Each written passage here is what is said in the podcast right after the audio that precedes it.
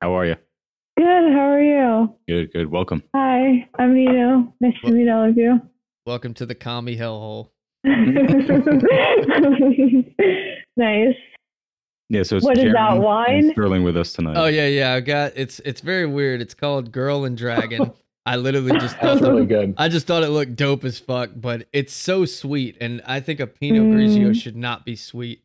So- Are you drinking that out of the bottle? I'm, Yeah, I'm proud of you if you are. Thank you. Yeah. Obviously, That's what he always does. Yeah. Is there another way? No, other ways are bourgeois. You shouldn't do it. the, the proletariat drink out of the fucking bottle. Wait, let me get my wine bottle too. I actually have one. there we go. We're doing anarcho capitalism tonight, right? I That's- guess I'm drinking white too. Nice, nice. Yes. out of a bottle. I As is tradition. Yeah, I think tonight we are just basically shitting on ANCAPs is the primary objective. I mean, if you can shit on libertarians, this is adjacent. So Right. Well, I mean, I don't know if you guys looked at the paste bin, but most of what I have is actually about libertarians. Oh, 'Cause, cool. I mean, I don't think ANCAPs are a big enough group to really spend that much time on. I agree. Um, I mean, yeah, I'm just lumping libertarians and ANCAPs together, at least for tonight's purposes. So, they would hate that, so I support it. Nino, what wine do you have? Um, good question. Terra Alta? Oh, Garnacha Blanco? Is is that a thing? Sounds good. What- I'm whatever assuming it it's a says. thing. Yeah. Mine's a nice uh, 2018 vintage. Mm. I have uh, Pepperwood Grove Pinot Noir. Okay, okay. It's like eight dollars a bottle, but it's like really good. Yeah. I like it. I should have just drank it out of the bottle if I'd known you guys were both going to do that. Now I feel like I'm in a cup. I just followed Sterling's suit. Not usually the smartest uh, decision, but I don't know. Ward, Ward is the one that gets on. He just gets like twisted towards the end of these. And he starts going on these rants, and I'm like, "All right, buddy, come on." It's all good though. He's entertaining. Ethan's eventually gonna connect. yeah, Hold on a he's trying he's trying really hard. he's been texting me. I don't know For a second. it's not working. Uh, How do you guys typically record your podcast? Um, we do Zoom meetings. Ah, I got you. Yeah. You have to Mhm. pay for it to get past like that 40 minute shit. Um, yeah, I I'm lucky because I have licensed Zoom just through my work. Yeah. And I kind of just use it for everything. um, so If Yeah, we I can't got- get I Ethan's mean- Discord to work. Uh, Jaren and Sterling, do you guys have Zoom? I Um, don't I, mean, I I, do. I definitely have Zoom, but we're gonna have that same 40 minute um, issue unless, of course, Nino I could I could to- use my Okay. oh, of course, yeah. No worries. Yeah, I've I've got no issue running Zoom on my end. If we, we may ultimately even want to switch over and just pay for a license account because I sure know that some of our guests that have had some pretty hard times with Discord getting in that have no idea how to use Discord. I Mhm. guarantee you, sending people a Zoom invite makes it way easier for guests. It probably seems a little more professional too, to be honest. Yeah. Yeah. Mm. I can probably give you guys access Mm. to my No, Zoom that, if that you that's need. that's really nice, but we we can listen. We have three Patreons. We're good. Oh, yeah. Uh, can you guys hear me? Yeah. yeah. Okay, good. Let me make sure I'm getting the recording. Somebody say something. yeah. For Hello, the, Mike. Cool, For the cool. feds listening, I'm gonna go ahead and pronounce Mike's social security number. Buddy. I don't know why I gave that to you. I was really I feel like they would already. I feel like that's the one thing that they would like already have. right. Um, all right. We're all drinking wine, Ethan. Uh, Some of us I'm, out of a bottle. I'm a teetotaler now. Mm. So sorry. Wow, Jaren's how got the beer, to be tables have but- I just got Mexican beer all the time.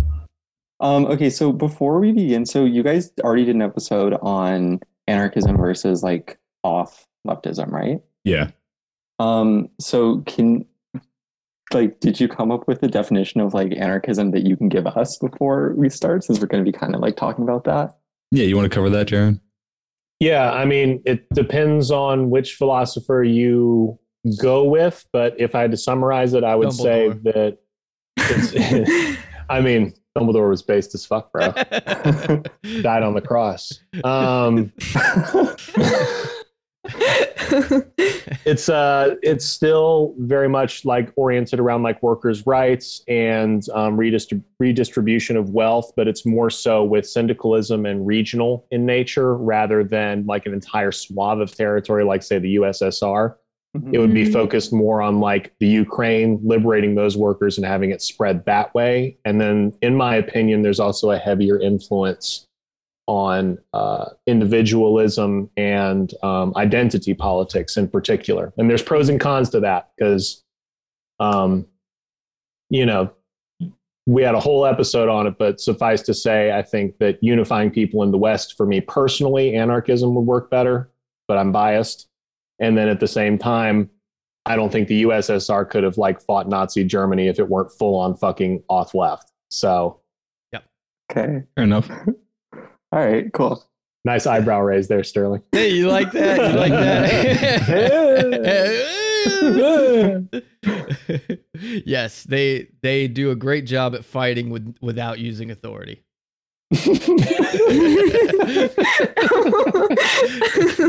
Hey man, you know, Y'all better fucking back up, dog. I'm just saying Yeah. so, somebody has to put sugar in the uh, the cops' gas tanks, and it, uh, it's Yeah. usually not an organization. Yeah, yeah. And on, on the last episode, I think one of the biggest revelations we came to was the fact that there's really not as much of a difference between the auth left and the lib left. You know, anarchist and authoritarian. It's Mm. really kind of the path, but we both desire to get to that communist utopia where Yeah. even the most Mhm. auth left of us would love to see one day the dismantling of authority. That is Yeah. the goal we all share, Yeah. but some of us uh, kind of think we need to hold on to that authority for a little bit until capitalism truly is gone. Yeah. I feel like sometimes there's misconceptions around anarchism where people equate authority to organization, like to just being organized. Um, so you can have, I, I think, under anarchism, like schools and teachers and like blah, blah, and like different kind of organizations or groups of people doing things. I don't think it has to be like individual people doing things. It's just that, A, I think unjust hierarchies are unwarranted and b it's like you can i guess say someone is like better at you and, and trust their power but that doesn't mean they have like authority over you in the in the sense that like they have like power over you physically or economically to like force you to do things. But that doesn't mean people can't organize. I don't know. But it is harder without like a leader you know when everyone's making decisions as a group. But that doesn't always have to be the model under anarchism. Like if people decide to give one person power like supreme power of decision making that's that's still fine because that was like a group dis- i don't know No, Yeah. I mean that's that's on point. I mean, th- there have even been anarchist armies, and I think Mhm. that speaks for itself. Um, not to go down the Nestor Makhno road again. We already did that, but I feel like Nino, correct me if I'm wrong, but just like as as we've been friends and definitely since we've been doing this podcast, I feel like you've become more like lib left and I've become more auth left than we than we used to be. Is that true? yeah i think that's probably true yeah, I, f- I feel like we were both we both kind of began in the same place, and I've been moving more toward like I should like read some more Mao, and like Nino's like moving the other way a little bit. Nice. yeah yeah, I mean, I don't know like what the right steps are. you know, I don't know if you need like a state as a stepping stone towards that like dream utopia. just on the uh, the episode that we did about this, the one thing that I said that I thought was, I mean, at least my best part in the episode was when I explained I used to have the the stereotypical impression of anarchists as like, you know, a utopian kind of philosophy that's not very realistic because it will just be steamrolled by capitalists, if it's not willing to use authority. anarchy. But then, exactly, yeah, I was trying to avoid it, but you know, yeah, but then Jaron, over the course of the few months that we've been doing this together, has opened my eyes to it a lot and explained it better and explained it as a philosophy of constantly criticizing authority and power. yeah, And so that even if you do get a communist state, you should still rightfully criticize anyone who's in power. And that can apply to mm-hmm. any type of organization whatsoever. And I think that's my understanding of it now. It's just a, a school of thought rather than like a state of being that can Yeah. reasonably be achieved by people in the real world. So Yeah, I mean things we should all strive. Yeah. Yeah. Yeah. But that being said, anarcho capitalists can go fuck themselves. yeah. and so can ultras. All right, let me knock So- out the intro and then we can uh, we can get into it proper. All right. okay, sounds good.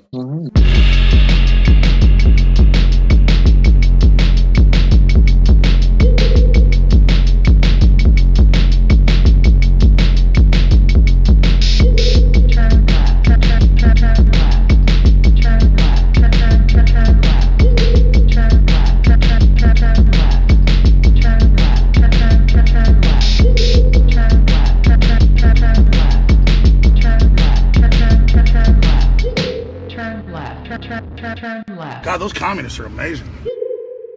So welcome back to the Turn Lefts podcast, everyone. I'm Mike, he, him, and tonight I'm here with Jaron and Sterling, also he, him. And our special guest tonight, we have Nino and Ethan from the Left Shelf podcast. Nino, your pronouns are she, her, Mm-hmm. Yeah. and Ethan, right. you're he, him. Yeah. Cool. Well, welcome aboard, you guys. How are you doing? Good. Good. Thanks good. for Happy having to be here. Yeah. Glad to have you guys. I had a lot of fun on your podcast, so I was happy to uh, host you guys here as well. It should be a good time. And so tonight we're going to shit on ANCAPs. That's what we are doing, talking about tonight. The topic for the night is why anarcho-capitalists are not anarchists. I mean, it should suffice to say that anybody who supports capitalism is supporting a structure of hierarchy, just flat out. That's the Mhm. simplest way to say it. That could probably end the episode right there but I feel like we should just you know explain a little bit about anarcho-capitalism, its roots, um, and we're going to tie in libertarians with that as well because they're basically the same thing. I would say just anarcho-capitalists are probably the more extreme version of libertarians, but it's the same school of thought at its root. As much as it may anger them to be lumped in together, but we're fine with that as well. So Good. so, Jaron, did you have anything that you wanted to start off with? Because I know the whole reason they even had this as an idea was because you said last week on our anarchism versus authoritarianism episode that anarcho-capitalists are just dumb, and it's and it just doesn't make any sense as a as a school of thought. Um, I do have some things that I can start us off with, but did you have anything that you wanted to open up out of the gate with? I'll probably play off of a lot of what you guys have to say. I guess just going into it first off is it's really important to view capitalism through the lens that it is an extension of feudalism and it came Mm. out of feudalism and feudalism is about you know probably one of the most hierarchical things you could possibly be a part of Mhm. so even with the french revolution and all the important things that came with it we still maintained this feudalistic kind of nature in capitalism so therefore it is incompatible with something that is critical of authority Yeah, very well put. Um, our guest, would you like to add anything to that? Yeah, I mean, um, I've been kind of doing my own like research about this, these ideas, and it feels as though anarcho-capitalists are angry that capitalism is kind of returning to like feudalism in a lot of ways. Um, that there was only so many countries to conquer, um, and now that that's kind of over, capitalism kind of has to return to what it once was. Um, and I think that ANCAPs don't like that. But if they really didn't like that, they should be like on the left, and they're not. So yeah, I, I think in that way, I would agree. ANCAPs are like kind of dumb. Yeah. No, it's a good observation. Like once imperialism has reached the end state of taking over the entire world, then yeah, where do you really go from there other than just squeeze the working classes even more and return to the neo-feudalist state? Did you have something, Nina?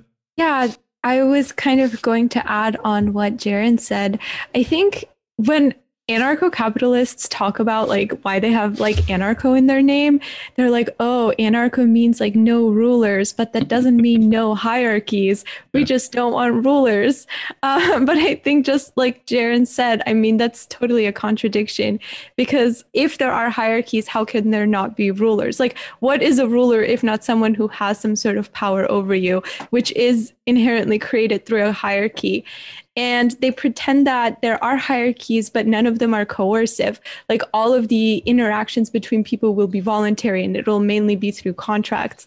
Yeah. But how can that be if under a capitalist framework, you always have someone with like more money or resources or capital? Yeah. um, yay, capitalism. Yeah.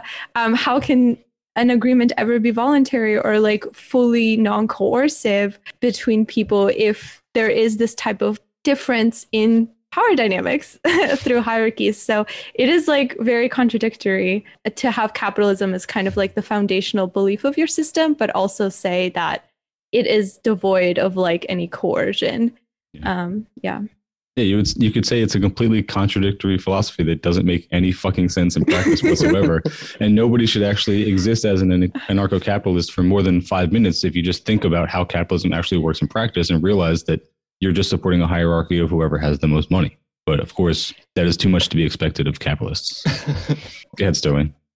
I think that's currently exactly the world we live in. Like I think like everyone yeah. talks about the US being, you know, auth right, but the truth is I really think it's auth left. I think it's in that libertarian, in that anarcho capitalist because the right. is, right. Yeah. Or, er, sorry. Yeah, yeah.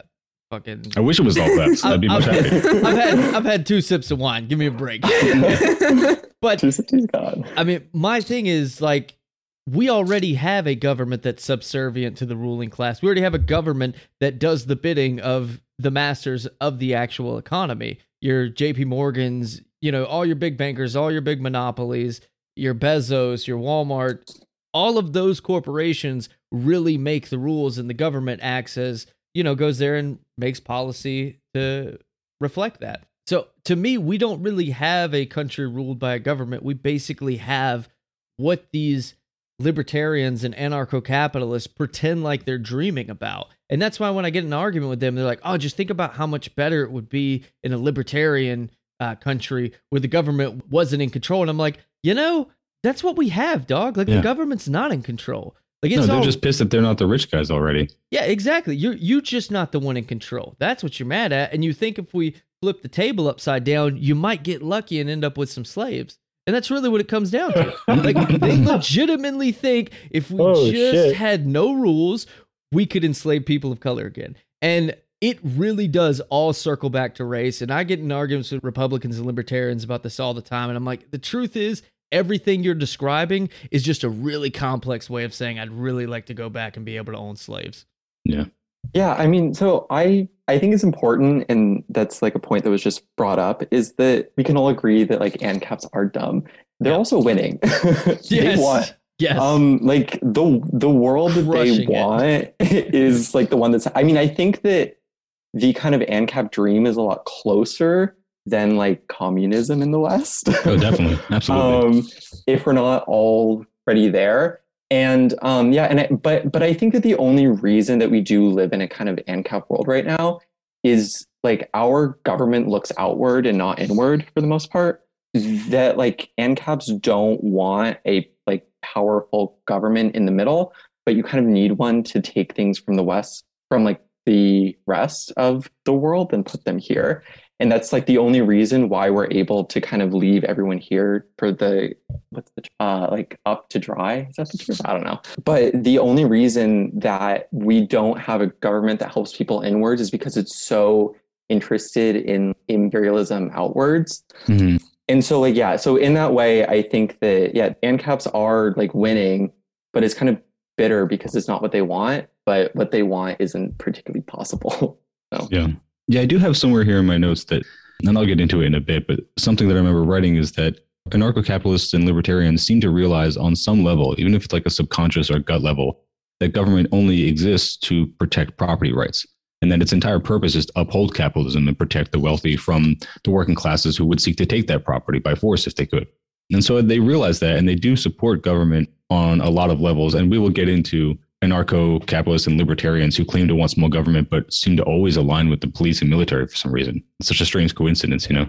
But um, so just starting off, I want to read this thing that I took from a podcast that I really like called Philosophize This. And this was uh, episode 138 of that podcast about Robert Nozick. And this is something that I keep in my notes on my phone all the time for any time I encounter some kind of ANCAP in the wild on the internet. and I usually just paste this because it's a very simple, very easy to understand and quick explanation of what I titled it in my notes was Why Libertarianism and Anarcho Capitalism Are Juvenile Utopian Fantasies. So he goes, One thing we can all agree on no one wants to be harmed against their will. So when you consider the hostile, dangerous environment of the state of nature and how human beings would behave in that scenario, what would naturally emerge are private services to provide people protection from other people that want to hurt them. At the most basic level, you'd pay a fee, and then you have your own personal security guard whose job it is to make sure that nobody tries to hurt you or your family or take any of your property. But feasibly, not everyone can have their own private security guard. So these guards would have to take on multiple clients, probably people within a close proximity to each other. But then another problem arises. The whole thing becomes a convoluted mess. when you have hundreds or thousands of competing security guard factions all trying to enforce the rules of the people who happen to be paying for them. There's no codified set of rules that all the security guards are enforcing. It's going to be a nightmare for all these guards to have to figure out in real time who's a client of theirs versus who isn't, which set of rules they're enforcing today versus tomorrow, which rules correspond with which client. What happens when there's a conflict between what two different clients want? Not to mention what's going to happen when, to settle a dispute, one person's security guard has to fight another person's security guard. Well, one of them is going to win, and then everyone from the losing security guard's detail is going to want to be protected by the other security guard now.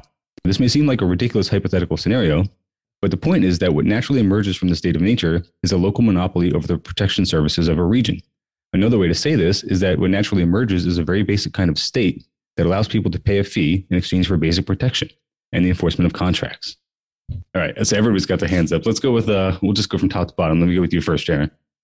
Okay, two things. A, this proves the point that we already have this. Like, let's look at Syria as an example where the army is fighting forces that were funded by the CIA and State Department.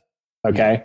Like, we already have infighting that are coming from the same sources of more or less the same sources of capital. Different people hiring different people to fight each other. They're both from the US and they're both fucking each other up. So, this is Mhm. already manifested. The other thing that I'll point out here is I feel like ANCAPs and libertarians have this assumption, and just right wingers in general, that the state of nature, i.e., you know, the, the visceral, bloody carnage that we see in the African savannah, is the same thing that human beings have. And that's a big break for me with them and other anarchists and leftists, is Marx says that there is no intrinsic human nature and it depends on material conditions. Mm-hmm. Anarchists tend to say that the state of nature for human beings is actually pretty peaceful if material conditions are met. So, like, already there's a massive ideological chasm there between these idiots and literally anyone on the left. what do you have, Nino? Uh, yeah, I had a lot of things.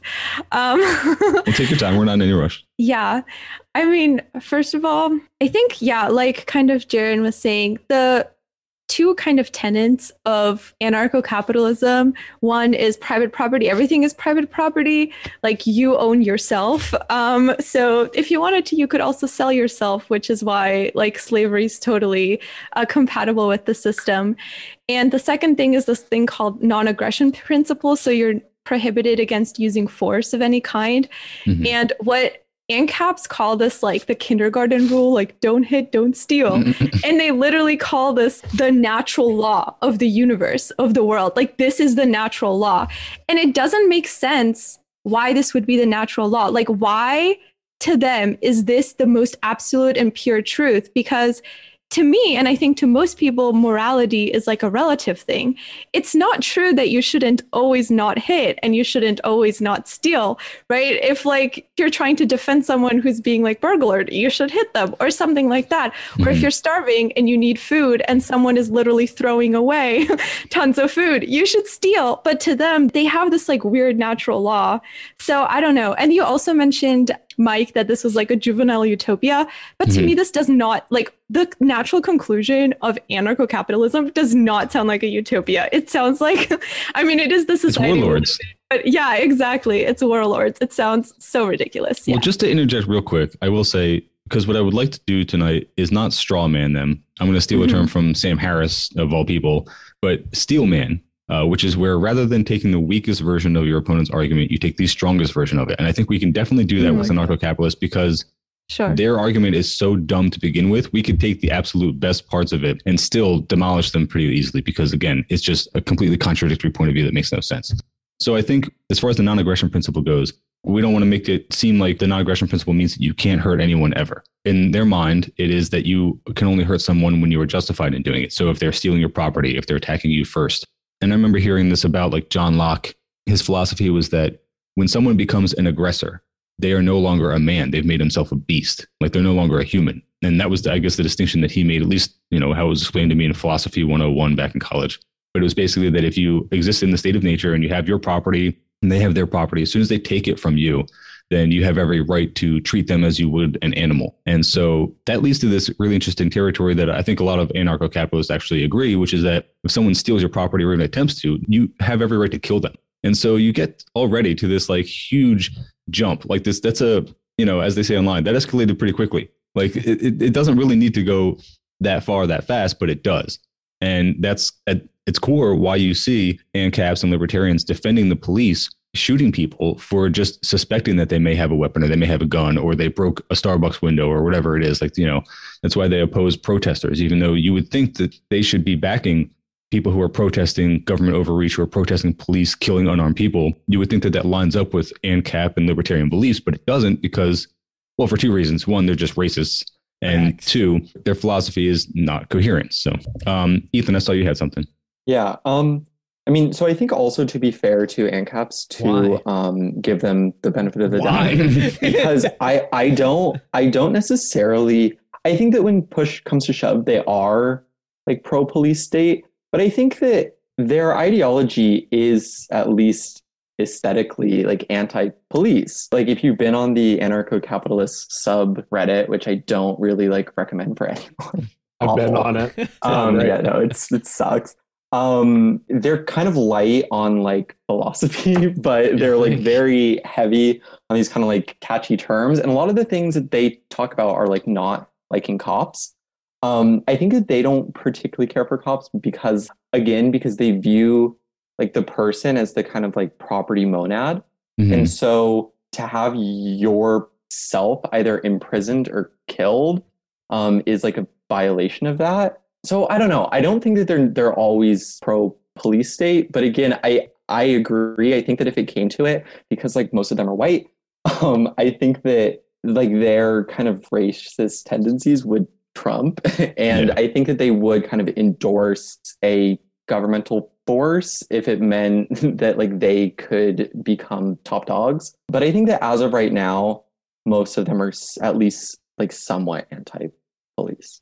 Yeah, I want to go with Sterling, but real quick, I'll clarify that when I say that they are pro police and pro military, I mean in the sense that they would choose them over leftists or communists or totally. anybody that they see as their ideological enemy. So they are perfectly fine with the state and the state using force and you know violating the non-aggression principle as long as they think that it's justified because you just espouse a tendency of ideology that would seek to remove their property from them, as they as they see it at least. Go ahead, Sterling. Yeah, I think it really comes down to that they, in their core, they are kind of anti state, they are kind of anti police. But at the same time, even like Republicans, even anyone on the right who pretends like white privilege isn't a thing, they do know that police give more leniency to white people than they do people of color. And they do know that things escalate way worse in a leftist or a, you know, even a people of color rally than they do white people. I mean, just look at what happened at the fucking Capitol this year they know that the police do typically side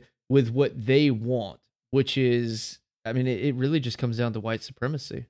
I want to go with you, Jaron, but I just want to say real quick. I think it's telling that, you know, if you just look up any pictures of the Unite the Right rally in Charlottesville, you will see guys with Gadsden flags standing right next to guys with Nazi flags, standing right next to guys with Confederate flags. And it's pretty evident that they will align with each other. And anarcho capitalists and anti statists, whatever they want to call themselves, will align with fascists far sooner than they will align with leftists, communists, anybody who actually protests the government here. Did you have something Yeah, quick, really quick. Uh, I think you touched on something very important.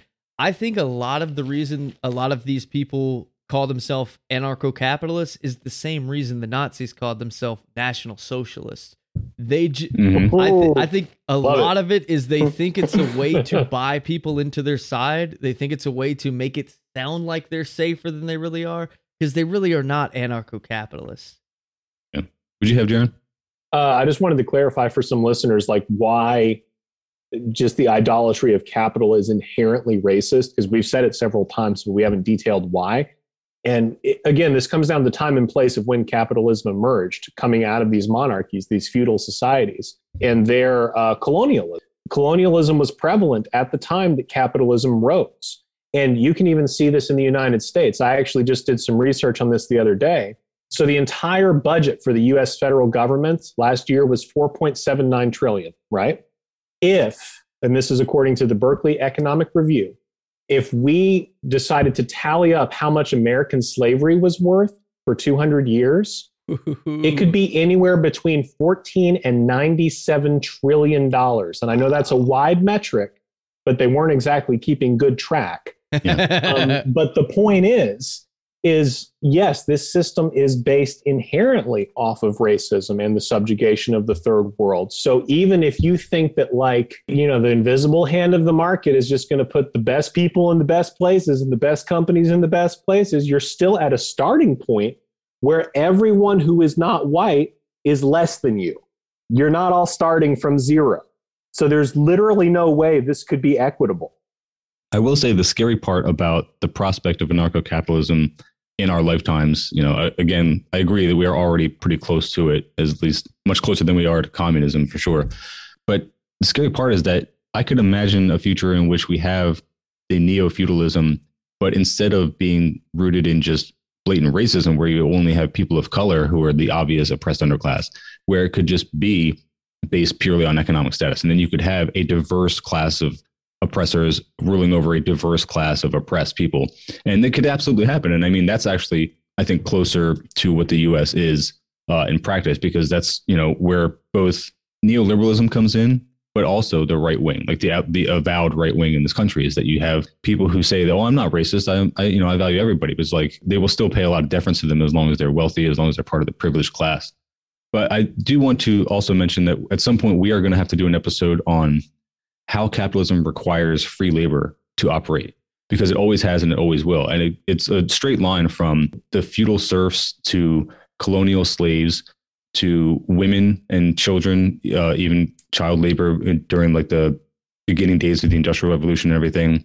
And then right up to even the modern era where it's now people who are like interns and then still women in the household. And, you know, I think that's a huge reason why people are so disillusion nowadays, and I see it said a lot, is that the lifestyle that you're told you should be leading, where you have like a household and also a full time job and you also can like I don't know have a personal life and go to the gym or whatever other things you're supposed to do is it depends on having somebody in the house who is not working and taking care of the kids or doing whatever um, labor is required to, to keep that up without being paid for it. Because if you actually had to pay someone to take care of your kids and pay someone to take care of your house and everything that's why so many millennials are so upset about the price of childcare and everything. It costs like more than they could possibly make. But ahead Nina sorry. Uh, no, you're good. Um, just to kind of follow up on both what you and Jaron said, I think another big talking point that I hear anarcho capitalists kind of hit is Native Americans and colonialism. And they always kind of justify the takeover and genocide of Native American people, like through these like capitalistic or through this like Western way. Like, and it, and it kind of comes from like the objectivist movement um, led by Ayn Rand. But basically, I have a whole section on that that I'm going to do. So as soon as you're done with this, I will get to it. Okay, yeah. Basically, um, one of the justifications I heard for like why it was justified to steal all the land from Native people and completely kill them is because they didn't have the same conception of property and self ownership that like England had. And so, yeah. therefore, they didn't own themselves. So it was totally fine to kill them because they just like didn't have the same set of laws. And I'm like, holy shit, that's insane. Yeah. But even on top of that, they just talk about how, like, oh, the Native Americans broke the war contract. And so then, because they broke their war contract or whatever, which they didn't, it's completely historically inaccurate.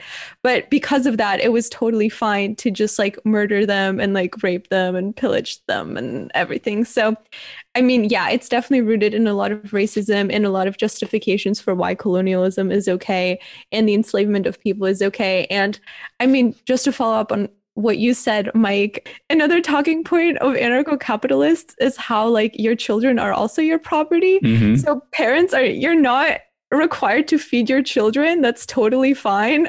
Um, that's not considered murder because, like, they're your property. And if you don't want to do anything for them, you don't have to. And if there's someone who's charitable enough to help your children, then like let them. But you, you can just do like whatever you will. um, and so it's exactly what you said. Where like capitalism kind of like relies on free labor, and they won't have any of that. Yeah. Yeah, I'm pretty sure when we were trying to remember last week who the philosopher was that said child labor was a cool thing. I think that was Murray Rothbard, and I think um, mm. I was encountering that in my research for the notes today. that doesn't I'm pretty sure that was a, me at all. yeah. Would you add something? Yeah, just real quick on the child labor thing. I, I just I love it when people bring this up because it's like at one point in our life we've been told that China has child labor fucking sweatshops Yet, if you walk into any little country store down here in the South where I live, I guarantee you, you can find a fucking 12 year old sitting at a register running that Mhm. motherfucker for his mom or for his fucking aunt for completely free. And it's like when we go into a, another country and we see something like that, we take photos, we put it in the news, and we pretend like it's this huge fucking humanitarian crisis. But it's the same shit we do all the time. Like no one's really out there trying to fucking hire 12 year olds to fill up a factory. Like that's crazy. Yeah. They'd have terrible work ethics. Your kids suck, man. At working, at least. Ethan, did you have something? Yeah, I mean, I think that it's unfortunate because like all the things that Nino has kind of mentioned that are maybe not core tenets, but are definitely parts of the like ANCAP ideology. It's interesting how, and this hasn't just happened recently. This has been going on for a while, but everyone's becoming like jokerified now, Mhm. I guess you could say, um, and like celebrating the worst qualities in each other in themselves and it does really seem like a kind of like hedonistic ideology that like there's this acknowledgement that while like people may have good qualities they won't act on them ever which seems wrong to me but that's kind of what they believe and like if only we accept that humans are inherently evil then we can like make a good world out of it which i think is another kind of core contradiction of that ideology is there's this idea that we can build a utopia out of like the most evil parts of us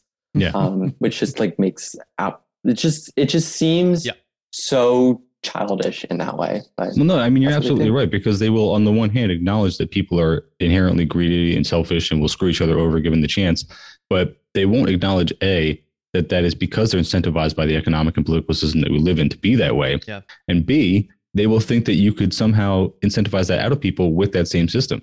Like they don't, I don't understand where the connection is thinking that you could make people behave better just by incentivizing them through profit, which incentivizes them to do that to begin with. It's not some kind of, you know, it's like when you counter, when you encounter any kind of right winger who loves capitalism so much and you ask them why people are screwing each other over, why there's so much wealth concentrated at the top, why it's so hard for them, even in their own station as a working class person, they have to rely on some kind of weird, like esoteric qualities of people and say it's like a spiritual thing or people lack morals or even worse, they'll like latch on to crazy conspiracy theories and say it's some kind of Zionist cabal or something. But I mean, we spent three episodes talking about this with QAnon because they cannot confront the contradictions of capitalism. So they have to latch on to conspiracy theories to explain the contradiction there. But go ahead, Jaron.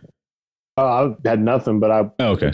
I was gonna say like it's you know if I'm lactose intolerant, that's just like telling me to drink more milk and get over it. You know. Yeah. Yeah. All right. So let me get into, I want to talk about this thing that I wrote down for Aaron- Ayn Rand real quick because I, Oh God, um, it came up with, uh, with what Nina was saying. Yeah, boy. And I hate her so much.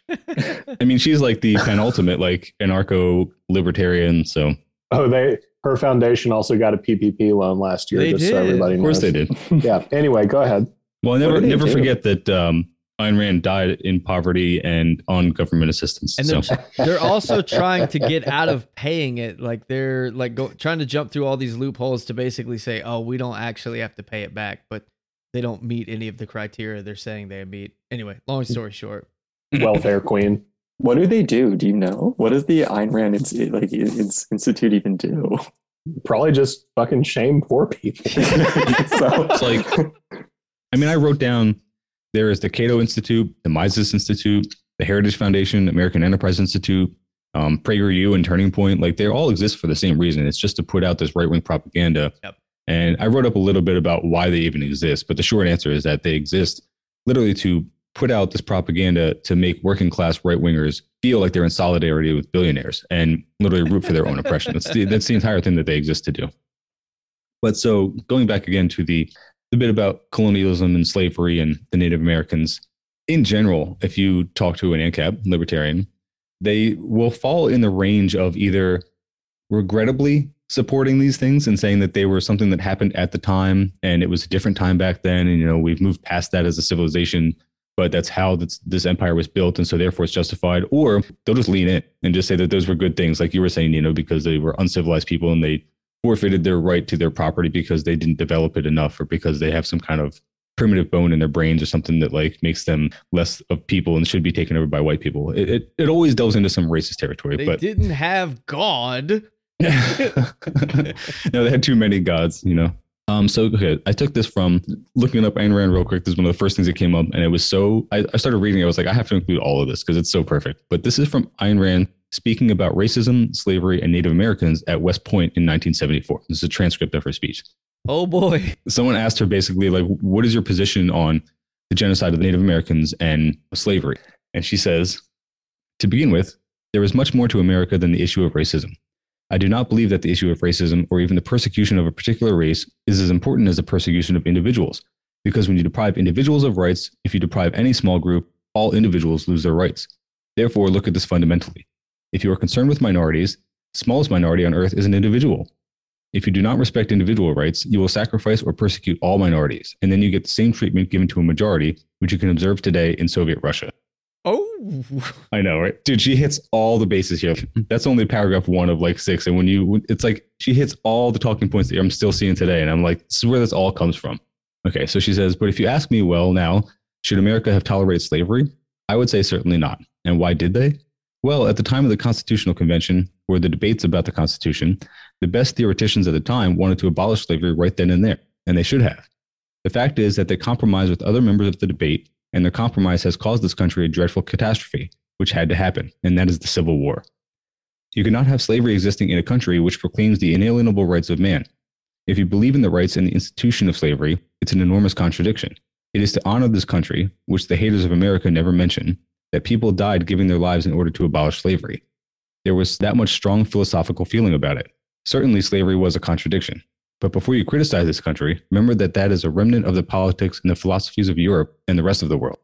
The black slaves were sold into slavery in many cases by other black tribes. Slavery is something which only the United States of America abolished.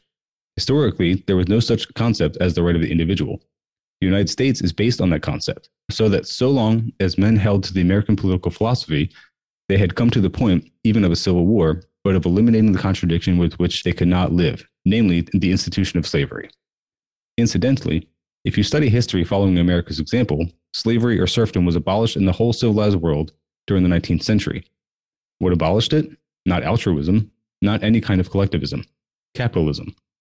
The world of free trade could not coexist with slave labor. Mm. And countries like Russia, Dude, this whole thing is going to be like this. Like, Oh my god. um, what abolished it? Not altruism, not any kind of collectivism, capitalism. The world of free trade could not coexist with slave labor. And countries like Russia, which was the most backward and had, which was the most backward and had serfs liberated them without any pressure from anyone by economic necessity. Nobody could compete with America economically so long as they attempted to use slave labor. Now, that was the liberating influence of America. That's in regard to the slavery of black people. But as to the example of Japanese people, you mean the labor camps in California? Well, that was certainly not put over by any sort of defender of capitalism or Americanism. That was done by the left, by the left wing progressive liberal Democrats of Franklin D. Roosevelt. And then it says she got massive oh, applause. oh applause. my goodness. Massive applause. Massive applause follows, along with a minute in which the moderator asks Ayn Rand to respond to the point about the genocide of Native Americans. She continued. Oh god. If that doesn't get Ben Shapiro's wife's pussy wet, then nothing will. Dude, I mean, that's what I was like when I was reading this. It sounds like every single thing that every like Ben Shapiro stand and I every turning point little like NPC well, just repeats. actually, actually, if we're going to be accurate, uh, Mike, you should realize that that is a remnant of Europe and America actually did away from slavery. So, if anything, it's American to not have slavery. Very good point, sir. Very good point. so There's I'm, a lot to unpack here. yeah, wait, I'm I'm I'm, I'm kind of confused about two things. First of all, did she say that America was the first country to abolish slavery? yeah, she actually makes it seem like America was the But only country to willingly abolish like slavery. That's like insanely wrong. We're like, I think apart from I don't know, like Brazil, aren't we one of the old? Like we're one of the oldest. I think we were after all of Europe. Yeah, we are. We are the last Western country to do it. Yeah, Facts don't care Yeah. about your feelings in, in- yeah. or And about I'm- accuracy. I'm also very curious as to like how she thinks Russia like what does she think of Russian history when she talks about like the end of serfdom wasn't that the revolution That would be Is the October just- Revolution and the Yeah, 1917 she- Revolution. Like, is she just pretending that that was like capitalism that ended serfdom but it was the revolution Mhm. Yeah the, the- I it's I, It I mean, all I good wanna, until the fucking Bolsheviks and that one wizard showed up. Yeah. yeah, exactly. Yeah, I mean, like you don't want to be too. You don't want to think these people are like complete idiots, but like this, that's just wrong. She's just like openly lying about things, or just doesn't know. Well, that is the that yeah. You Hmm. you get right to it because that is the biggest thing when you're talking to ANCAPs and right wingers in general. Is like you have to try to decipher like what they're ignorant about and what they're just being cynically dishonest about. Yeah. which is challenging. Yeah. Um, let me just continue here. Damn it. If you guys want me to pause at any point, I can pause because I know there is, like you said, Darren, there's a lot to unpack here. Um, so she goes on If you study reliable history and not liberal racist newspapers, racism didn't exist in this country until liberals brought it up. Racism in the name of. Dude, I'm telling you, this sounds exactly like everybody the last eight years when Obama was in office saying, like, oh, Obama made this country so much more racist and like made race such a dividing Ugh. factor. It's like, no, it was always that way. Like, we just actually started to realize it once we actually had a black president. But Fucking hell. Anyway. Okay, so sorry. She says, um, until the liberals brought it up, racism in the sense of self consciousness and separation about races. Yes, slavery existed as a very evil institution, and there certainly was prejudice against the minorities, including Negroes after they were liberated. But these prejudices were dying out under the pressure of free economics because racism, in the prejudicial sense, doesn't pay. Then, if anyone wants to be a racist, he suffers. The workings of the system is against him. Today, it is to everyone's advantage to form some kind of ethnic collective. The people who share your viewpoint from whose philosophy those catchphrases come are the ones who are institutionalizing racism today. What about the quotas in employment, the quotas in education? And I hope to God, so I am not religious, but just to express my feeling, that the Supreme Court will rule against those quotas. But if you can understand the vicious contradiction and the injustice of a state establishing racism by law, whether it's in favor of a minority or a majority, doesn't matter. It's more offensive when it's in the name of a minority because it can only be done in order to disarm and destroy the majority and the whole country. It can only create more racist divisions and more backlashes and racist feelings. If you are opposed to racism, you should support individualism. You cannot oppose racism on the one hand and want collectivism on the other. But now, as to the Indians, I don't even care to discuss the kind of alleged complaints that they have against this country. I do believe, with serious scientific reasons, the worst kind of movie that you have probably seen, worst from the Indian viewpoint, as to what they did to the white man. Well, excuse Jeez. me? Is she bringing back like phrenology? Is that what she's trying to do? And some I feel like I need to take a shower. This is hard. Yeah. I, am just wondering if she meant the same movie or if uh, it, that word was supposed to be motive and it was just a typo. But Maybe I should read Fountainhead just to see if I can get through it without like punching a child or something. dude, I read Atlas Shrugged. It's not worth it. You're really oh not Oh my missing out. It's terrible. yeah, no, it's not very good. Um, so she goes on. I do not think that they have any right to live in a country merely because they were born here and acted and lived like savages. Americans did not conquer that country. Whoever is making What? sounds there, what? I think is hissing. He is right, but please be consistent. You are racist if you object to that. And then laughter and applause at this line. Oh, You are that because you believe that anything can be given to man by his biological birth or for biological reasons. If you are born in a magnificent country which you don't know what to do with, you believe that it is a property right. It is not. So she is for genociding the Indians.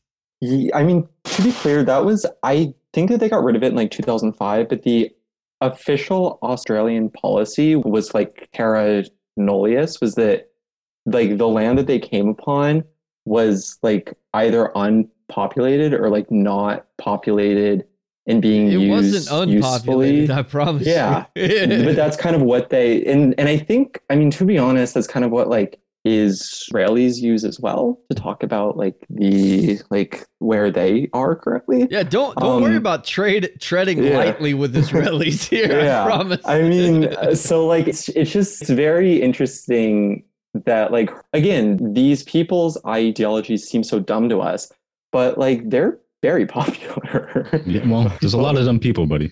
yeah. I mean, I think, what is that? Terra nullius must be Latin for "is free real estate. Yeah, I mean that's really what we have to look forward to when the world starts like we lose Florida to the fucking ocean and we start having just incredible weather catastrophes and the rich people basically just take entire cities and push entire communities out and just say, "Hey, well, you really weren't doing much with it, were you?" I mean, there's just so much to unpack there in terms of like all the racism and like problematic things that were said. But I kind of just want to like ask a more foundational question about like why she is putting so much emphasis on like individualism.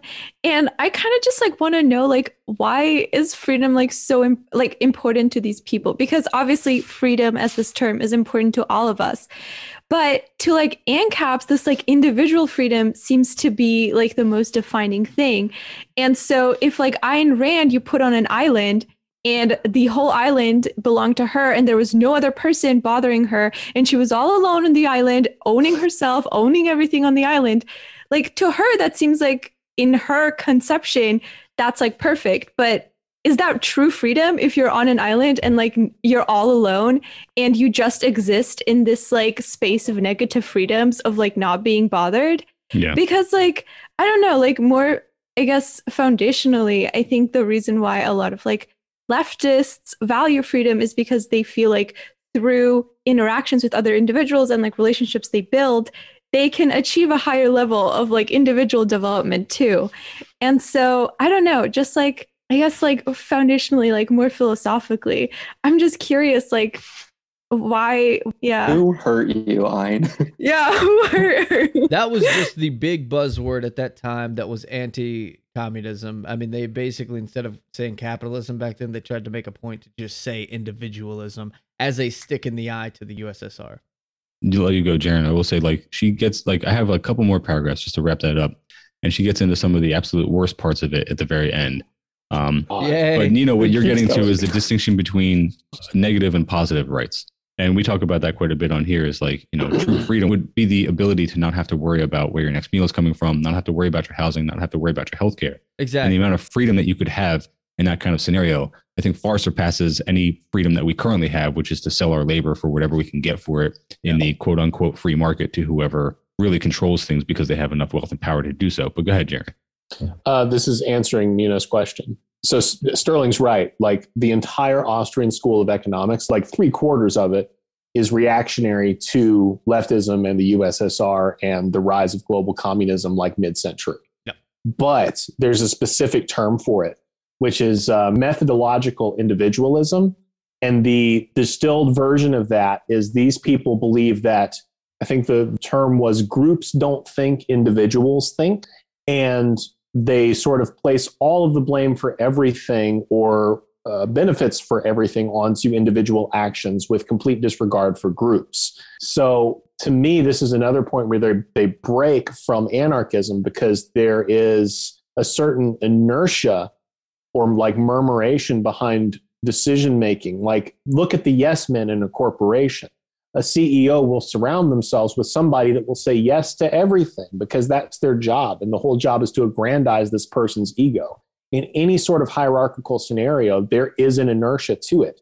Groups do think, individuals do think. Both things happen. And the fact that the Austrian school and subsequently libertarians and anarcho capitalists like d- distilled this just bullshit out of it is ridiculous. Like, if, if groups didn't think, then Citizens United would not be a thing. Yeah. You know what I mean? Like, the proof's in the pudding in the system that they like. Like in libertarian utopia, we would get to keep Citizens United forever, right? If groups don't think, then why the fuck would we have something like that?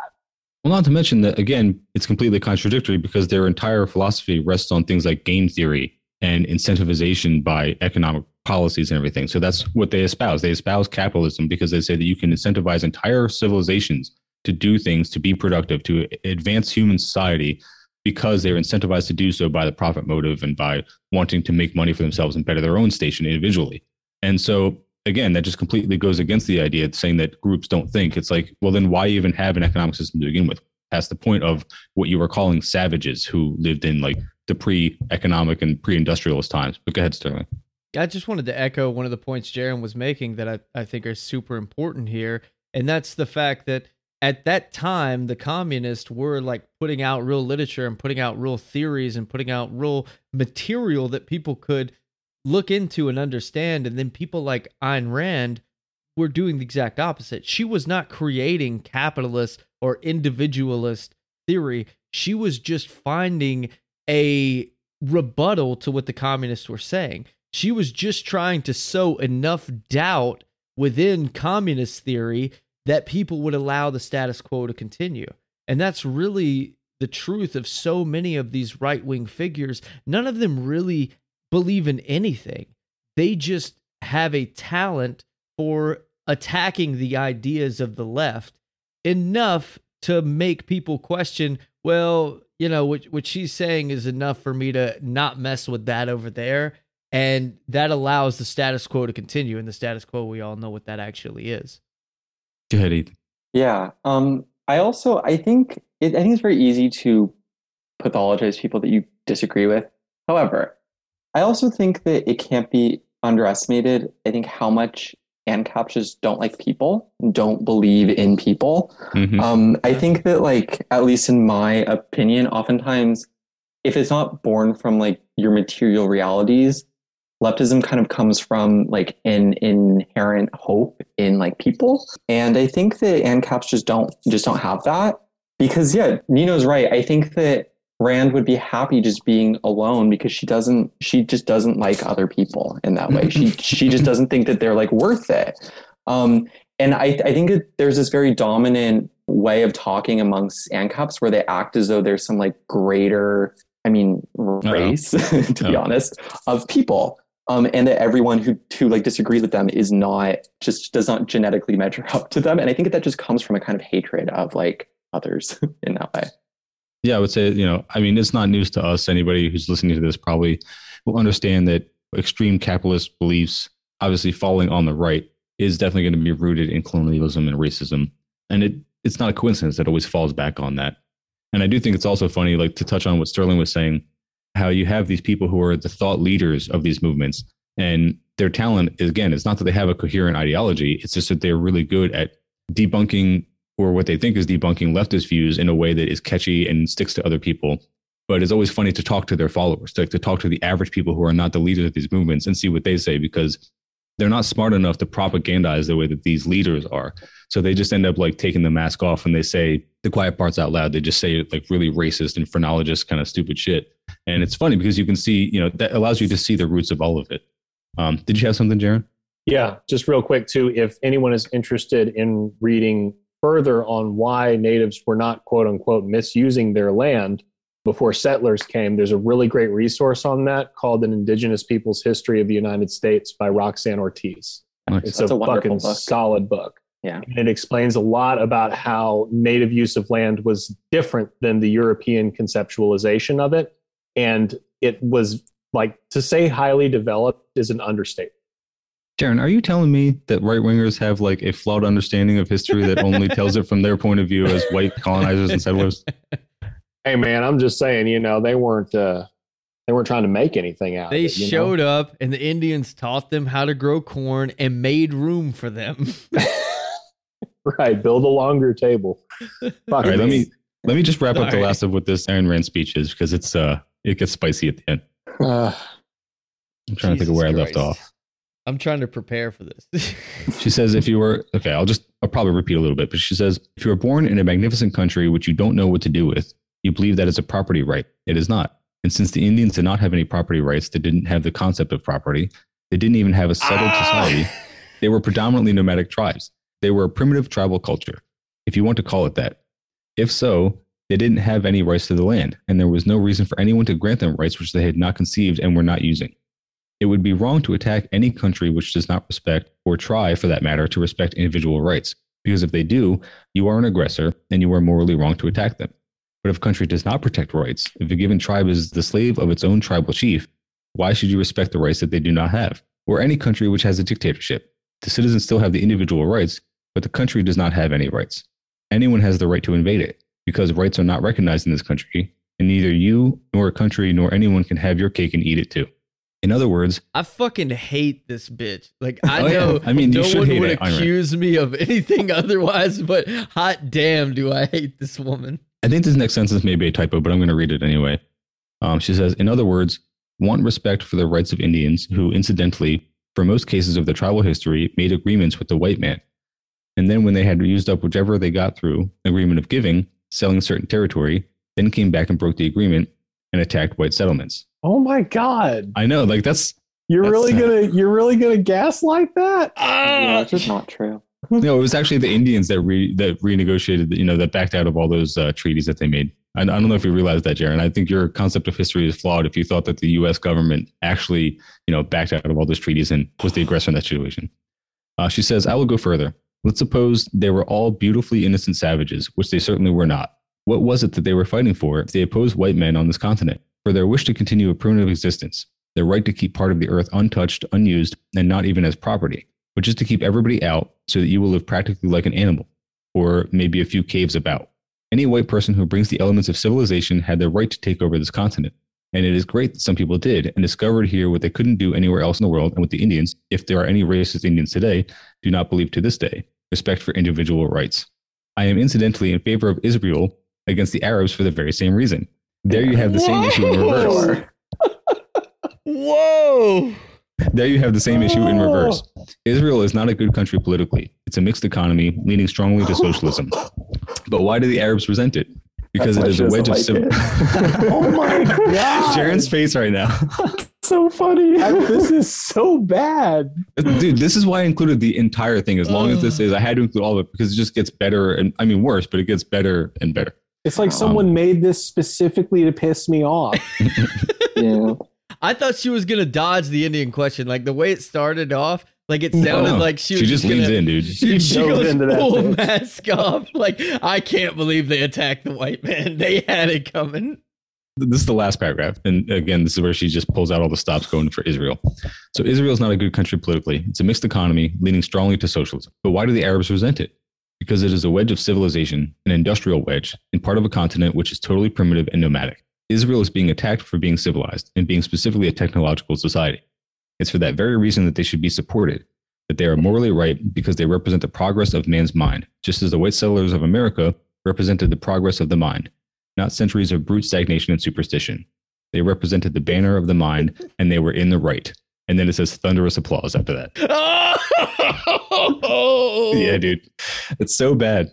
It's so bad. I found that today and that was just that was the gem of all the stuff I put in the notes oh. today. Go ahead, I'm Jared. not I'm not saying that anyone should do anything about this, but I am saying that her grave is in Kensico Cemetery in New York. Good to know. That's one of the most disgusting things I've ever heard. But so it just kept getting worse and worse, right? Like not just me, like it was just, did. just God damn. Wait, but if Israel is like a socialist country and they're also the beacon of intelligence and civilization, doesn't that doesn't that mean socialism is the way to go? Damn, Well, no, so see a all the parts that she supports- yeah. She supports All the the parts that are good genociding are of brown people, but the socialism. eh. yeah, yeah, yeah. I know. that's your typical anarchist or I mean ANCAP kind of thought, which is that all the good parts are the capitalist parts and all the bad parts are the socialist and black or indigenous people with color parts. Go ahead, Ethan. Sorry.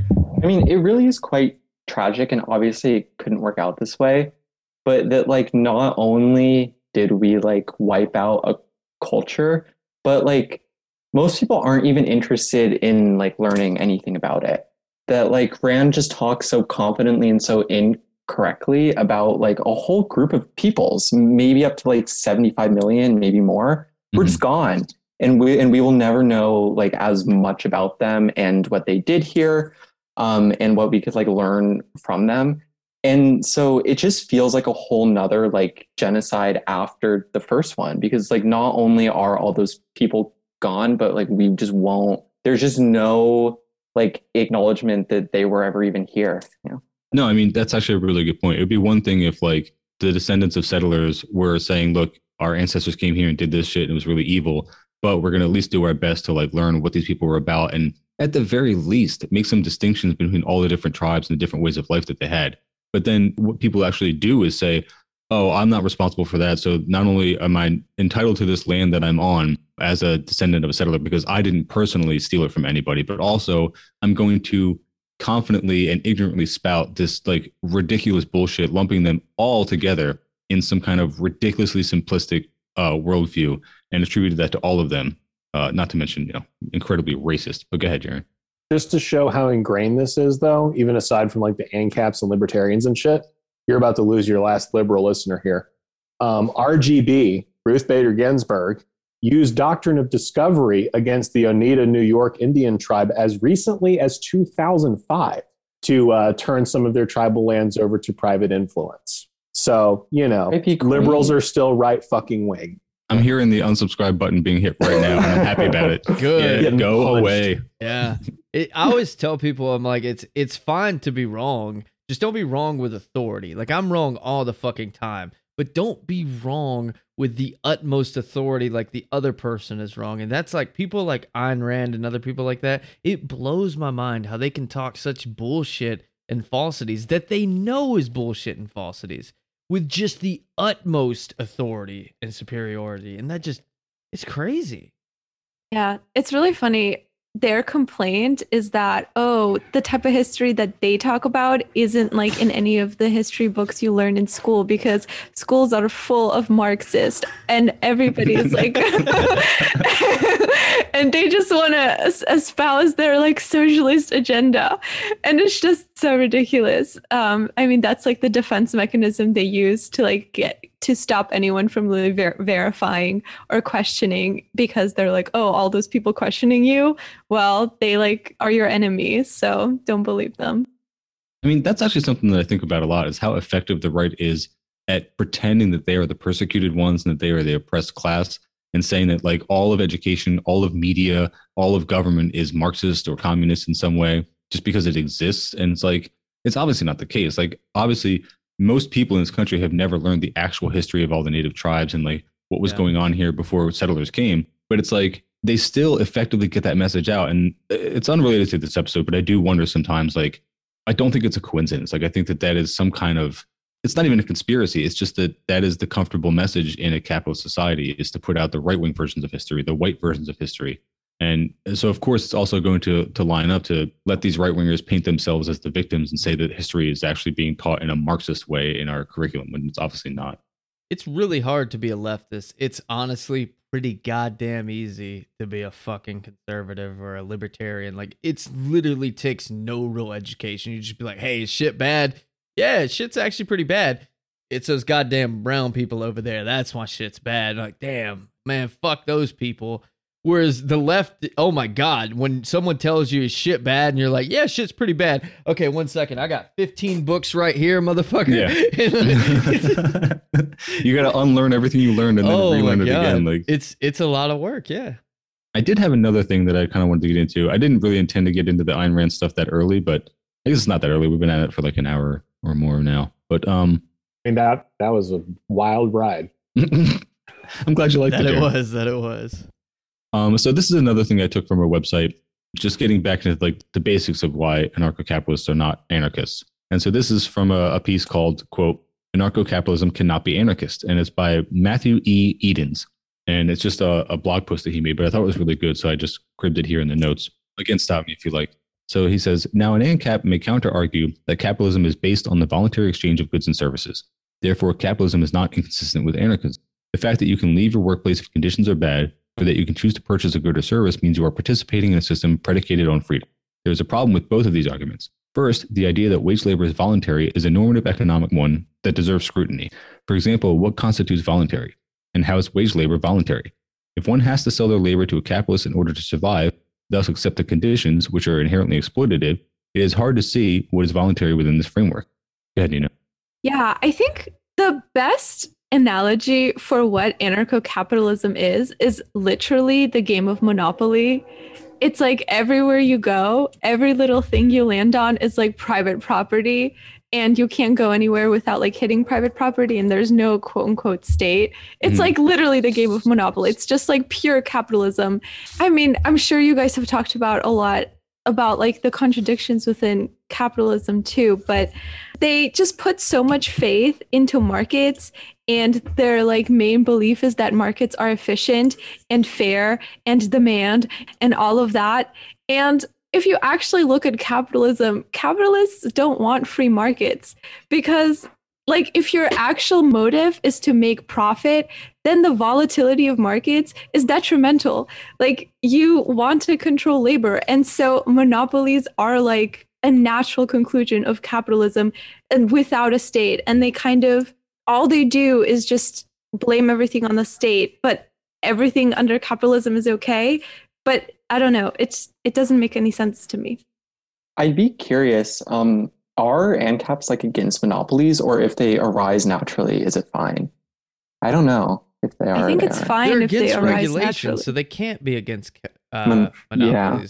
Monopolies. Yeah. But That's that's the thing though, is like the biggest talking point that I've run into when I was dumb enough to try and debate these people, which I don't do any longer. Yeah, no, you can't debate them. um, is is like it's like none of these people have heard of a cartel of when private companies get together and decide to fix prices and fix production output the same way a regulatory entity like a government would do and they just assume that that's not going to happen in you know unfettered capitalism because everybody's fighting against each other. It's like no the only people fighting against each other are the workers and the owners.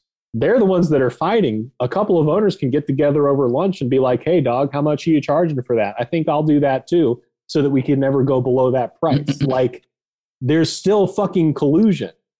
And that's just something that like they will not accept. They're like no the free the only market responses that I've heard to what would you do about monopolies or what would you do about like people who amass just massive amounts of wealth, like billionaires or trillionaires or whatever, when they use that wealth to exercise power and influence over other people in a capitalist system, they always just attribute it to government. They say that there wouldn't be monopolies if the government didn't enable that to happen, or there wouldn't be billionaires if the government wasn't constantly printing money.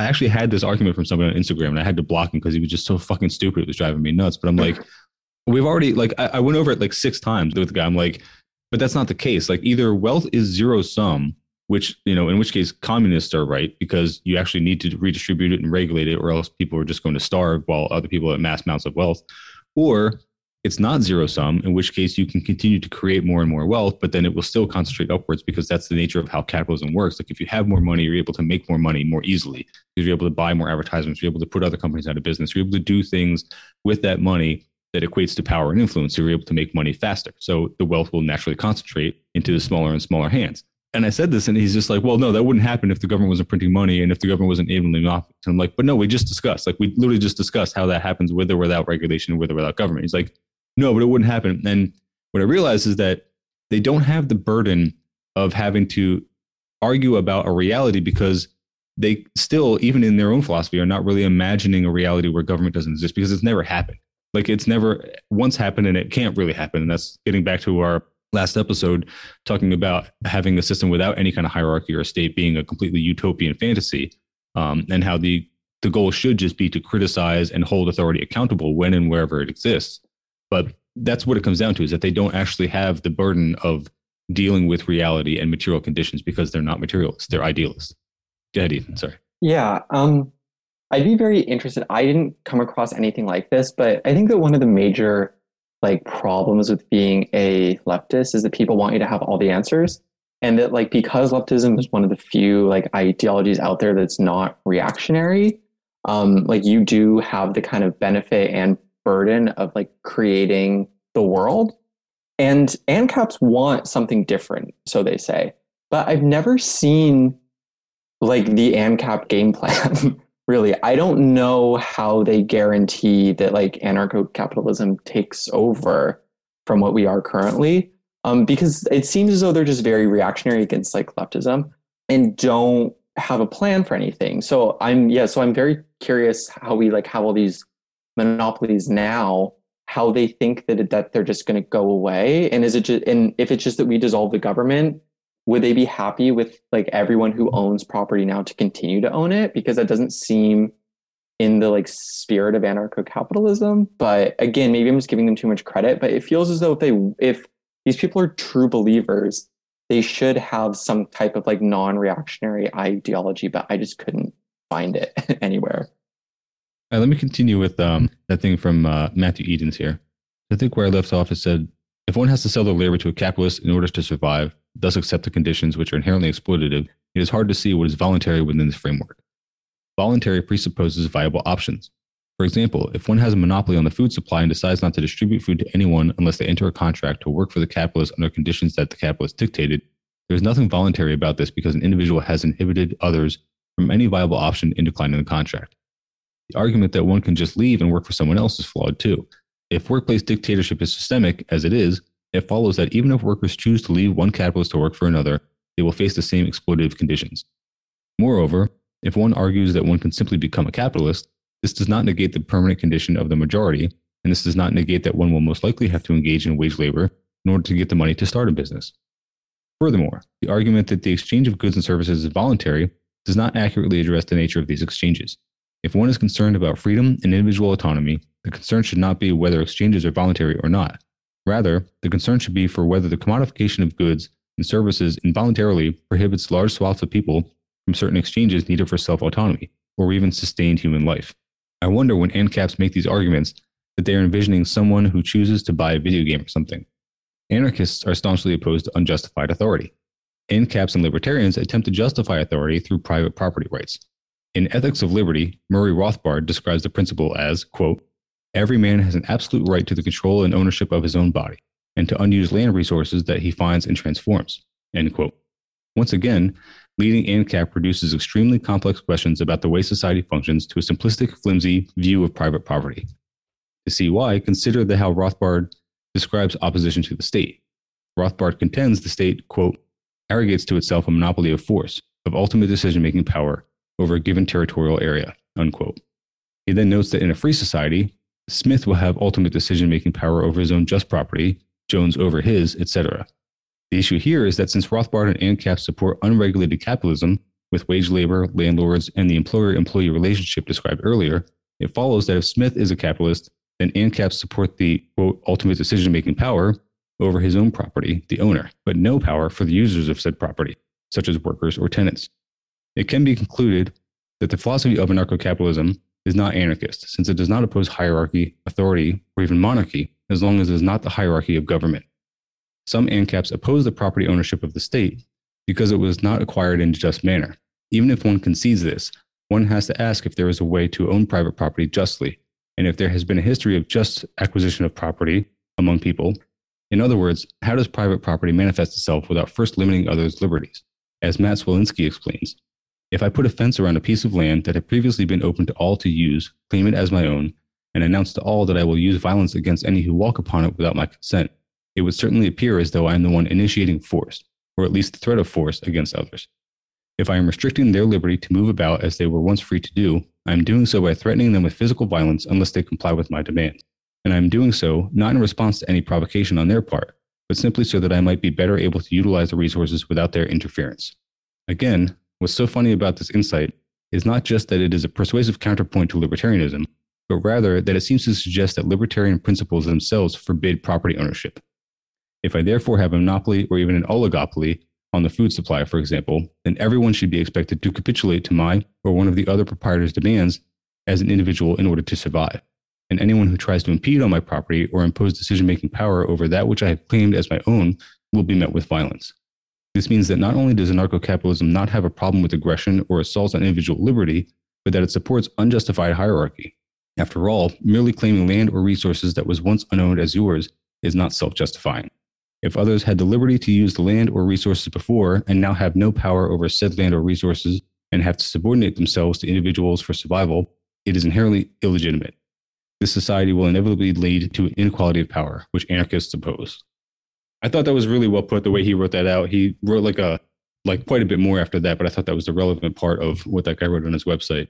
And it's like I probably could have just read that passage and just we could have been done with the episode, but that's what I guess is at the core of why anarcho capitalists are not actually anarchists. Yeah, I think it's important to also note that in this same kind of way of like our modern view of race, our modern view of property does kind of rise alongside the modern view of like the nation.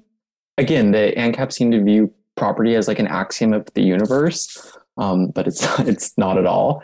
Um, and in fact, like the idea of what property is is like very mutable, um, even within like the modern world. Um, yeah, so it's just very curious, like how they define property so heavily, and then I guess it's just the benefit of pretending like it's a like the like natural order. They don't have to like talk about why they've defined it that way. It just is. Yeah, and they act like demand just exists in a vacuum and that like demand is just a thing based on necessity instead of like realizing that what are markets if not interactions between individuals, which is heavily determined by the context of like history or what are considered societal norms. Or, for example, how like advertisement literally affects all of our desires and like the decisions that get made. Like, why didn't electric cars become a thing in like the 1930s when we had the technology for it? You know, like demand is not just a thing that is predicated only on necessity. It is definitely something that's like manufactured and it is manufactured in like a very purposefully kind of created environment. And I feel like that's another problem kind of with this whole like Darwinist view of like capitalism when people are like, oh, it's the survival of the fittest and like they're the strongest and like that's why they deserve all this capital and all this power. But like the idea of survival of the fittest is that you are the best and you adapt the best to a certain environment. But that environment, again, is like determined by people. and so if we just created like different external circumstances and different external stimulus, then like you would have different outcomes. And that seems to be like completely, I don't know, unacknowledged. They don't understand basic economics. Yeah. That's that's the whole thing about it, which is hilarious because that's the Yeah. first thing that ANCAPs and capitalists will say is that Yeah. socialists and leftists don't understand basic economics, but they are displaying their own ignorance of it in Mhm. everything that they actually advocate. Just like they don't Yeah. understand history because like, like right there in that passage, he does a good job describing the process of enclosure. And if you ask ANCAPs, they will say that capitalism has always existed because it's just human nature. And as soon as the first caveman traded a rock for a piece of food or something, then that was capitalism.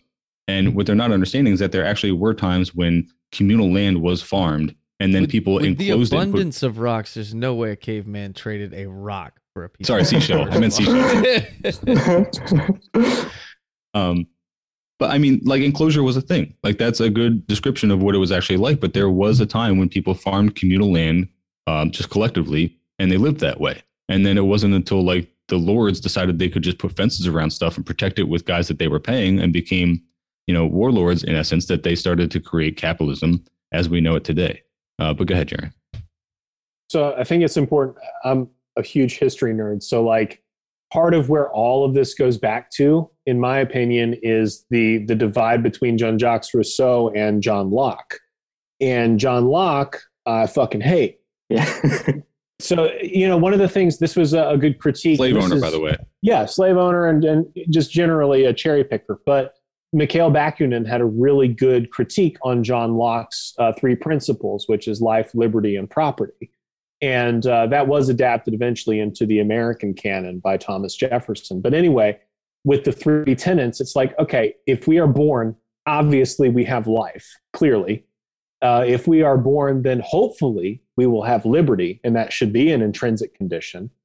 But then, according to Bakunin, which I fully agree, property is one of these things that is only assured based upon privilege. So, you know, when, when you say that I am born with life, liberty, and property, what you're doing is actually assuming that if I have the privilege to get property by any sort of means, that it will remain mine. But it's not something that's actually assured on birth. You don't hand me a deed when I come out of the womb, do you? So, like, one of these things doesn't fucking fit. Unless you're rich, then you do get that deed when you're born. Exactly, exactly. So it's only in place, that third one is only in place to assure that the rich remain rich. And that's it. But then if you look at Rousseau, which was the, the counter argument more or less, and I don't agree with everything from Rousseau, but they were both discussing social contracts. Um, I just pulled up this quote that is regarding property, which I really like. The first man who, having fenced in a piece of land, said, This is mine, and found people naive enough to believe him. That man was the true founder of civil society. From how many crimes, wars, and murders, from how many horrors and misfortunes might not any one have saved mankind by pulling up the stakes or filling up the ditch and crying to his fellows, Mhm. Beware of listening to this impostor. You are undone if you once forget that the fruits of the earth belong to us all and the earth itself to no one. Wow. Yeah, that's I pretty didn't know good. that he had that quote. Yeah, that's wonderful. That's a great quote. based. yeah. Based as fuck, dude. yeah, and I mean this it's almost like tautological amongst leftists now, but I also think it's important to acknowledge that there's a difference between like trading for goods and capitalism because that's another thing that I think a lot of ANCAPs want to talk about is that capitalism is natural because like markets are natural.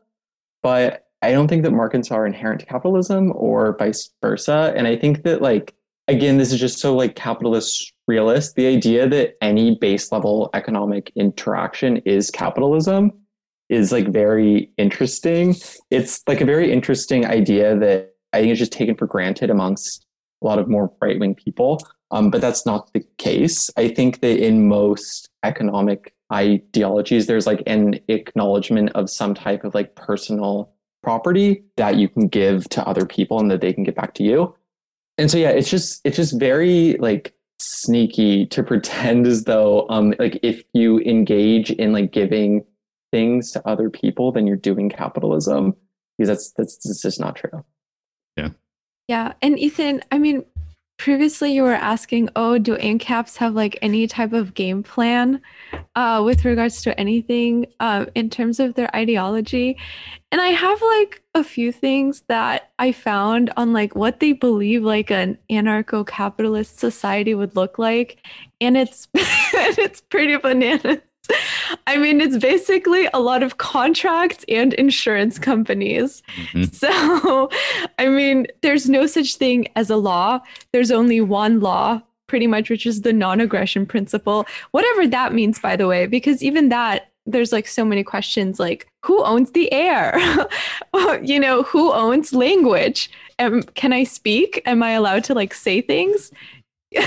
what if you have said the exact same sentence I have said? Is that like copyright infringement?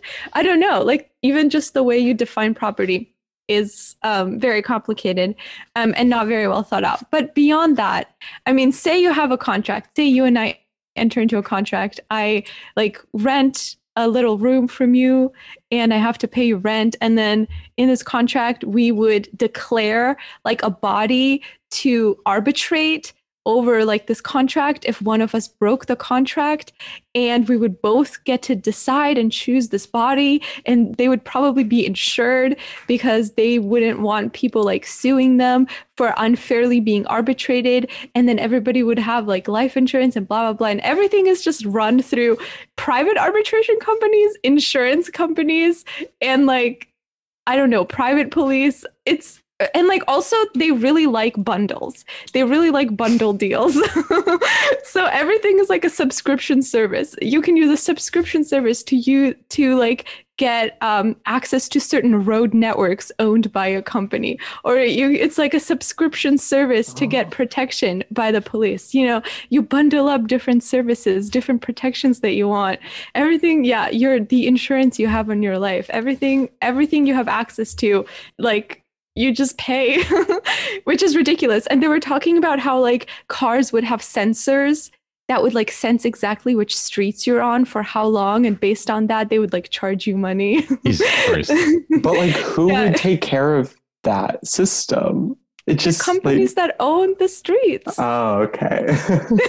Which it always goes back to. It's like, you know, with Tesla basically reinventing the fucking train because ultimately they want their cars to fucking connect to each other and run electric. And I'm like, okay, well, you just fucking created a train.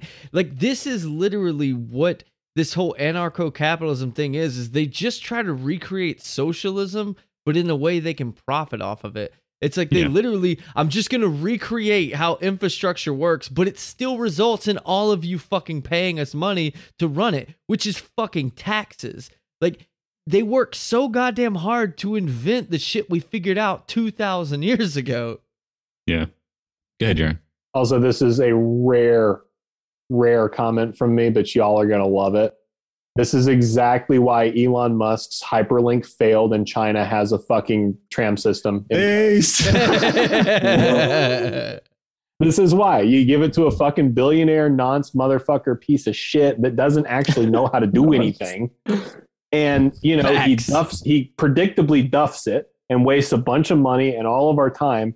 And meanwhile, China's over here developing a completely interconnected rail system, which really we could probably use in the US. yep. Uh, yeah, but instead of, instead of Elon Musk just paying his goddamn taxes so we can do that, we all get to just get blue balls over the course of about a decade and get literally nothing from it. Yeah, it goes back to ANCAPs and libertarians not understanding basic economics because you would think, like Sterling, you brought up the example of risk pooling not too long ago about Yep. insurance and saying how obviously like when it comes to the case of healthcare or any kind of insurance, it makes more sense to have more people in the pool because then it becomes cheaper for everyone. But Exactly. that applies to everything, whether it's transportation, whether it's any kind of like any of those things that uh, Nina was saying would be subscription services. It's like, yeah, you could have roads and buildings and you know police and the enforcement of contract law all provided to you by subscription services that people voluntarily join into. But then you have these very small and fragmented groups that are you know have whatever limited number of subscribers that they have, or you could have one big pool that actually has enough money to get these things done effectively and that isn't competing with each other. And then again, ties back to like how it works in the modern era where you have like countries that are socialist like China being able to make progress because they have like everyone working towards one common goal as opposed to here where we have multiple companies working on the exact same things in parallel and competing with each other not sharing their knowledge so they're all making slow progress when they could just be working together and actually making some quick progress that way i don't know it just it doesn't make sense and it's annoying Yeah. Yeah, and I- I think I don't know. We've kind of hinted at this. I don't think it's incredibly worthwhile or even possible to like debate an ANCAP on their own ideology because I think that they're just going to like change the topic. They're going to do what they can to like avoid arguing, and I also think that it's just when it really comes down to it. Again, there's like basic tenets that people on the left accept that they just don't. But even more than that, I would be very interested um, to hear from an ANCAP like why the world that Nino just talked about is like a good world to live in. It doesn't sound fun. It sounds fucking terrible. yeah Like all I want from my life is like good food and the chance to like create things and to work with other people and to like be in nature. And they seem to just want to be like spent in arbitration and like reading fine print. And I it's like is that really a world that's worth living in? It's it seems weird that this is like a world that's worth working toward because it, it's it's awful. It sounds fucking like awful and just draining. I so I don't I I mean at a more base level because like obviously they're wrong, but also like I just don't get why they even want what they want. I just don't get it. I think you're going to get into something is that they just haven't thought these things through to their logical conclusions. Because like what you're describing is a world where it's let the buyer beware, but in all situations, all the time. Like let the Yeah. buyer beware whether the food they're buying is poison labeled as healthy food, or let the buyer beware whether the factory next door to them is polluting everything around them. And you know, God forbid if they are, because then what are you going to do? Like as any kind of recompense against them? Like if you have no power and influence, if you don't have enough money to do anything, and it's like that sounds terrible. And then I guess the on- their only solution would be, well, then you hire firms that would then, you know, track the accountability of all these companies for you and just do all that stuff. It's like all of this just sucks. Like it just sucks wall to wall. Like it don't. Sucks.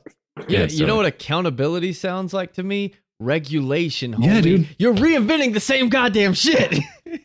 Also, you know, you would think that the current system that we have would actually be more preferable to these fuckheads because currently, you know, they privatize gains and socialize losses. So if a if a factory pollutes too much, then the taxpayers usually have to deal with that on the back end.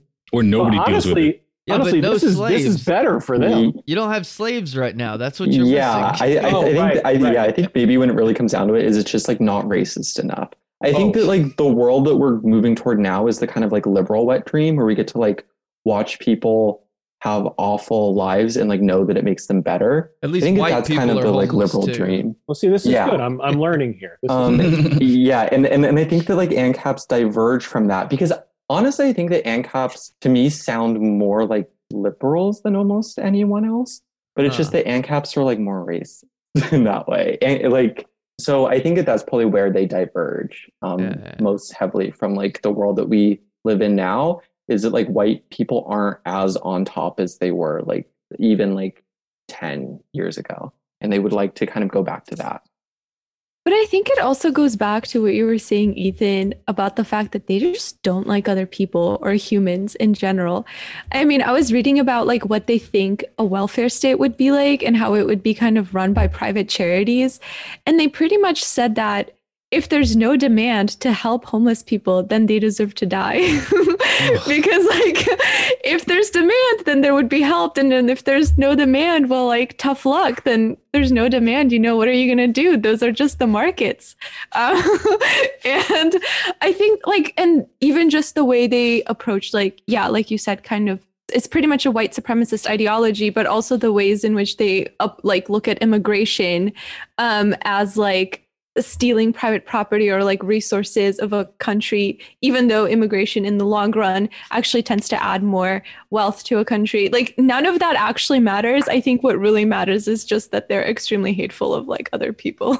Yeah, Yeah. It's, it's not Yeah. even about like adding the wealth. It's just straight up eugenics. Like that is Yeah. exactly what immigration policy does. Is it keeps people of color out so that it is a longer period of time before the white person actually loses voting control in a country. It's just straight up fucking eugenics. So and and to go even further, so is fucking uh, welfare reform. Like you Yeah. literally, if you take something and you call it economics, but it affects people of color to a much larger degree st- statistically, that's fucking eugenics. You're a fucking Nazi. And that's the crazy thing here is like I just get sick of even calling people like ANCAPs or conservatives and shit because at the end of the day, if what you believe is literally fucking Nazism, then I'm sorry, you can be a dumb Nazi, but you're still a fucking Nazi to me.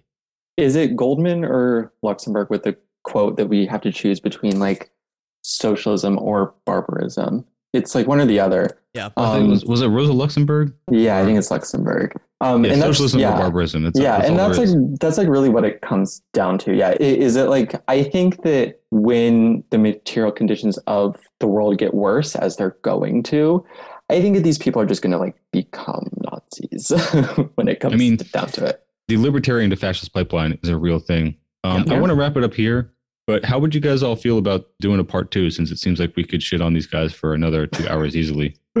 Especially if it's like really heavy on Ayn Rand. I mean, we really should just do a whole Ayn Rand episode. God damn, Also- that got me heated. I can totally dunk on Austrian economics like hard. Okay. All right, so I, so we Yeah. definitely have enough material to do a part two. Would you guys would you guys be available again to come yeah, back? of course. Yeah, sure. I mean, we could go literally quote by quote. There was just so much. Like we could stop after every sentence and be like, "This is Well, fucked so, up." ABC. I mean, I actually hesitated to even add more to the notes because I had put so much, and then we didn't even get to um, Thomas Sowell. We didn't Oh. get to Mm. um, the origins. I wrote down a bit on the origins of the Gadsden flag, which is nice. um, a bit on the origins of libertarianism in America. And just to Mhm. sort of preface it, like it basically started on the frontier with settlers who their idea of being left alone by the government was being allowed to just kill Native Americans wantonly. Mm. Um, I actually, it would be good if we did a part two because basically there, there was like a really good podcast episode, and I'm just trying to find it where they, they went into depth on this. But basically, the way that it was done was the government would intentionally send these guys who were frontiersmen into places that were Native American territory.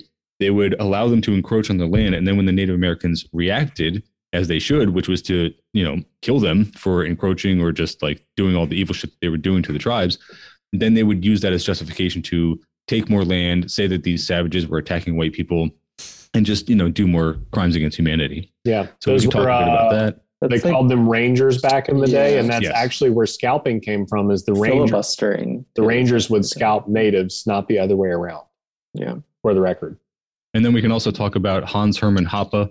I don't know if you guys are familiar, but he's a he's a strange guy, and another situation where he's very good at like couching his language of his racism and his like bigotry in some flowery language to make it seem make it seem more acceptable. But his fans are not quite as clever, so they end up saying some really fucked up shit, and it's interesting. Oh God, this Thomas Sowell shit is just that is a mm-hmm. dumpster fire. Yeah, Oh that guy's God. great. Yeah, it's I, I I think it's interesting how like quickly like right wing people learn to not be quite so racist because you you like go back not that far and they're very open about it and I, I mean like we were talking about earlier i think that's what people mean when they talk about like losing the culture war and the, how the like right wing is like constantly victimized by themselves basically um and yeah, I, I I think it's that they used to be very openly racist, and now they're not.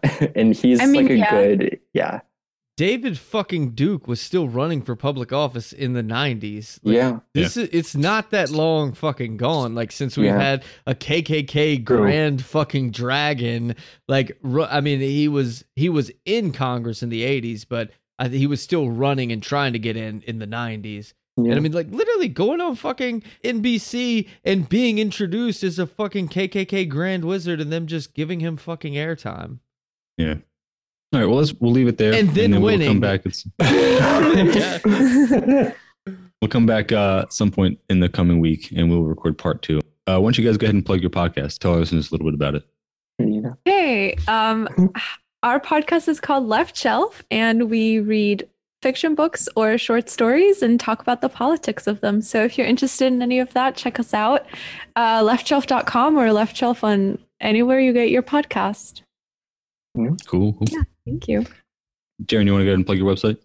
Sure. It's uh, Jaron Pearlman, J A R O N P E A R L M A N.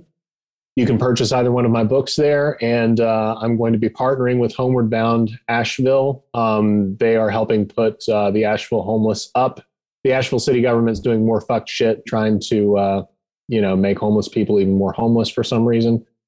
So How do you uh, make someone more homeless? Uh, basically, they, they were they were camped maybe? out by the river, the French Broad River, and now the city decided they want to build a greenway because that's a better priority. Um, so they went in there and jacked up all the tents and uh, removed the homeless people from where they were being homeless to be homeless somewhere else. Anyway, all proceeds of my books go to an organization that helped try to stop that on a local level. Yeah, that's some that's fucking shitty. It makes me angry every time you describe it, but it's like No I shit. know. I wish I could say I was surprised by that shit. it's just constant, man. And it's and for the record, I know this makes Asheville look like shit, but for the record, this happens everywhere, Yeah, everywhere. yeah. Most people just not paying attention to it. Yeah. Uh, Sterling, you want to go ahead and plug the Twitter? Twitter, I believe, is turn leftist pod, right? Yes, it is, buddy. I, I, I'll eventually remember. You're tweeting from it all the time. Look, in in all fairness, I've been gone for like a month at this point. Uh, to our listeners, I've went through a career change and a move to another city. It has been a lot, and I had to do a bunch of you know fixing up to the house I was living in. Looks like my landlord is returning my deposit, so that fucking rules. Hell yeah. Uh, you can still eat shit, Randy. I'm sorry, you're a Yeet. you're s- you're still a fucking landlord. Like I'm I'm appreciative of my deposit because it's my goddamn money. So like I'm only so appreciative. But I'm, Sorry, I'm- Ethan, you were going I'm to say back. something about homelessness before I jumped Fucking in. Randy. Yeah, no, I, I just, um, just to say, I, yeah, I agree. I think that again, I don't want to shit on like liberals too much, but I really do because I'm not a fan of liberals. Um, I think that the like liberal end goal is that like you eventually move the homeless so many times that you like move them to death. Yeah. Um, that they're not going to like outright kill homeless people, but if you just move them over and over and over and over again, like eventually they'll just be gone. Um, and because that's what like LA does all the time.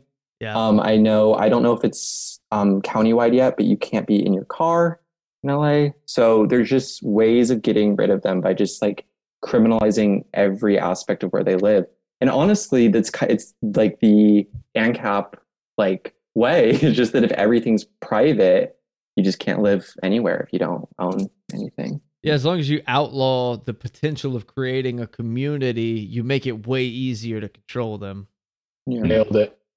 Yeah, that actually reminds me. We got to have Jamie Penn back on to talk about the situation out in Echo Park and uh, all the shit that Gavin Newsom is pulling out there because I constantly see pics of her getting like arrested at protests and shit and just like all the direct acting she's doing. She's Jamie just fucking such, a base comrade. Yeah. I know. Um, just to wrap up the plugs, I will plug for Ward, uh, W A R D L A W L E Y on Instagram and his backup millennial leftist. And for Cosper, the Twitch is C O S P E R underscore. Check out their Twitch and hopefully they're still doing it. I know they're pretty busy with school at the moment, so might not be happening right now. And then for everything else, just check out the link tree. That's linktree slash turn leftist, Patreon slash turn leftist. Uh, we had intended to have premium content up already, but just like Sterling, I got really busy with work and moving at the same time. So might be a little longer of a delay on that, but it will happen sometime in the near future as soon as we can get caught up. We were we were doing so well. We were like a week ahead with episodes and it gave us ton Yeah. tons of time to edit and now we're like right on it. So this actually this episode is probably going to be a little late. It's Sunday night now and we're recording this and usually we would release it Tuesday morning, but That's not going to happen. I'll tell you that right now. There's no way I'm getting this episode edited tomorrow night. So The turn this might be another is, Thursday released. Turn leftist OnlyFans is coming. Don't worry. Yeah, buddy. You're Yeah. gonna get some titties. Don't worry. I mean, me in a bathrobe reading Kropotkin. I would actually like that. That'd be great. Right. All right. So that being said, does anybody else have anything they want to uh, plug or say? Cool. All right. Well, well, thank you guys so much for joining Yeah. us. Uh, can't wait to have you guys back on again. This was a lot of fun. We would love to have you guys on anytime. This is great. Yeah, Hell yeah. absolutely. Thank you so much. Well, thanks everybody. Have a good night. Yeah. Thanks everyone Bye. for. Have a great night. Take care. See you later.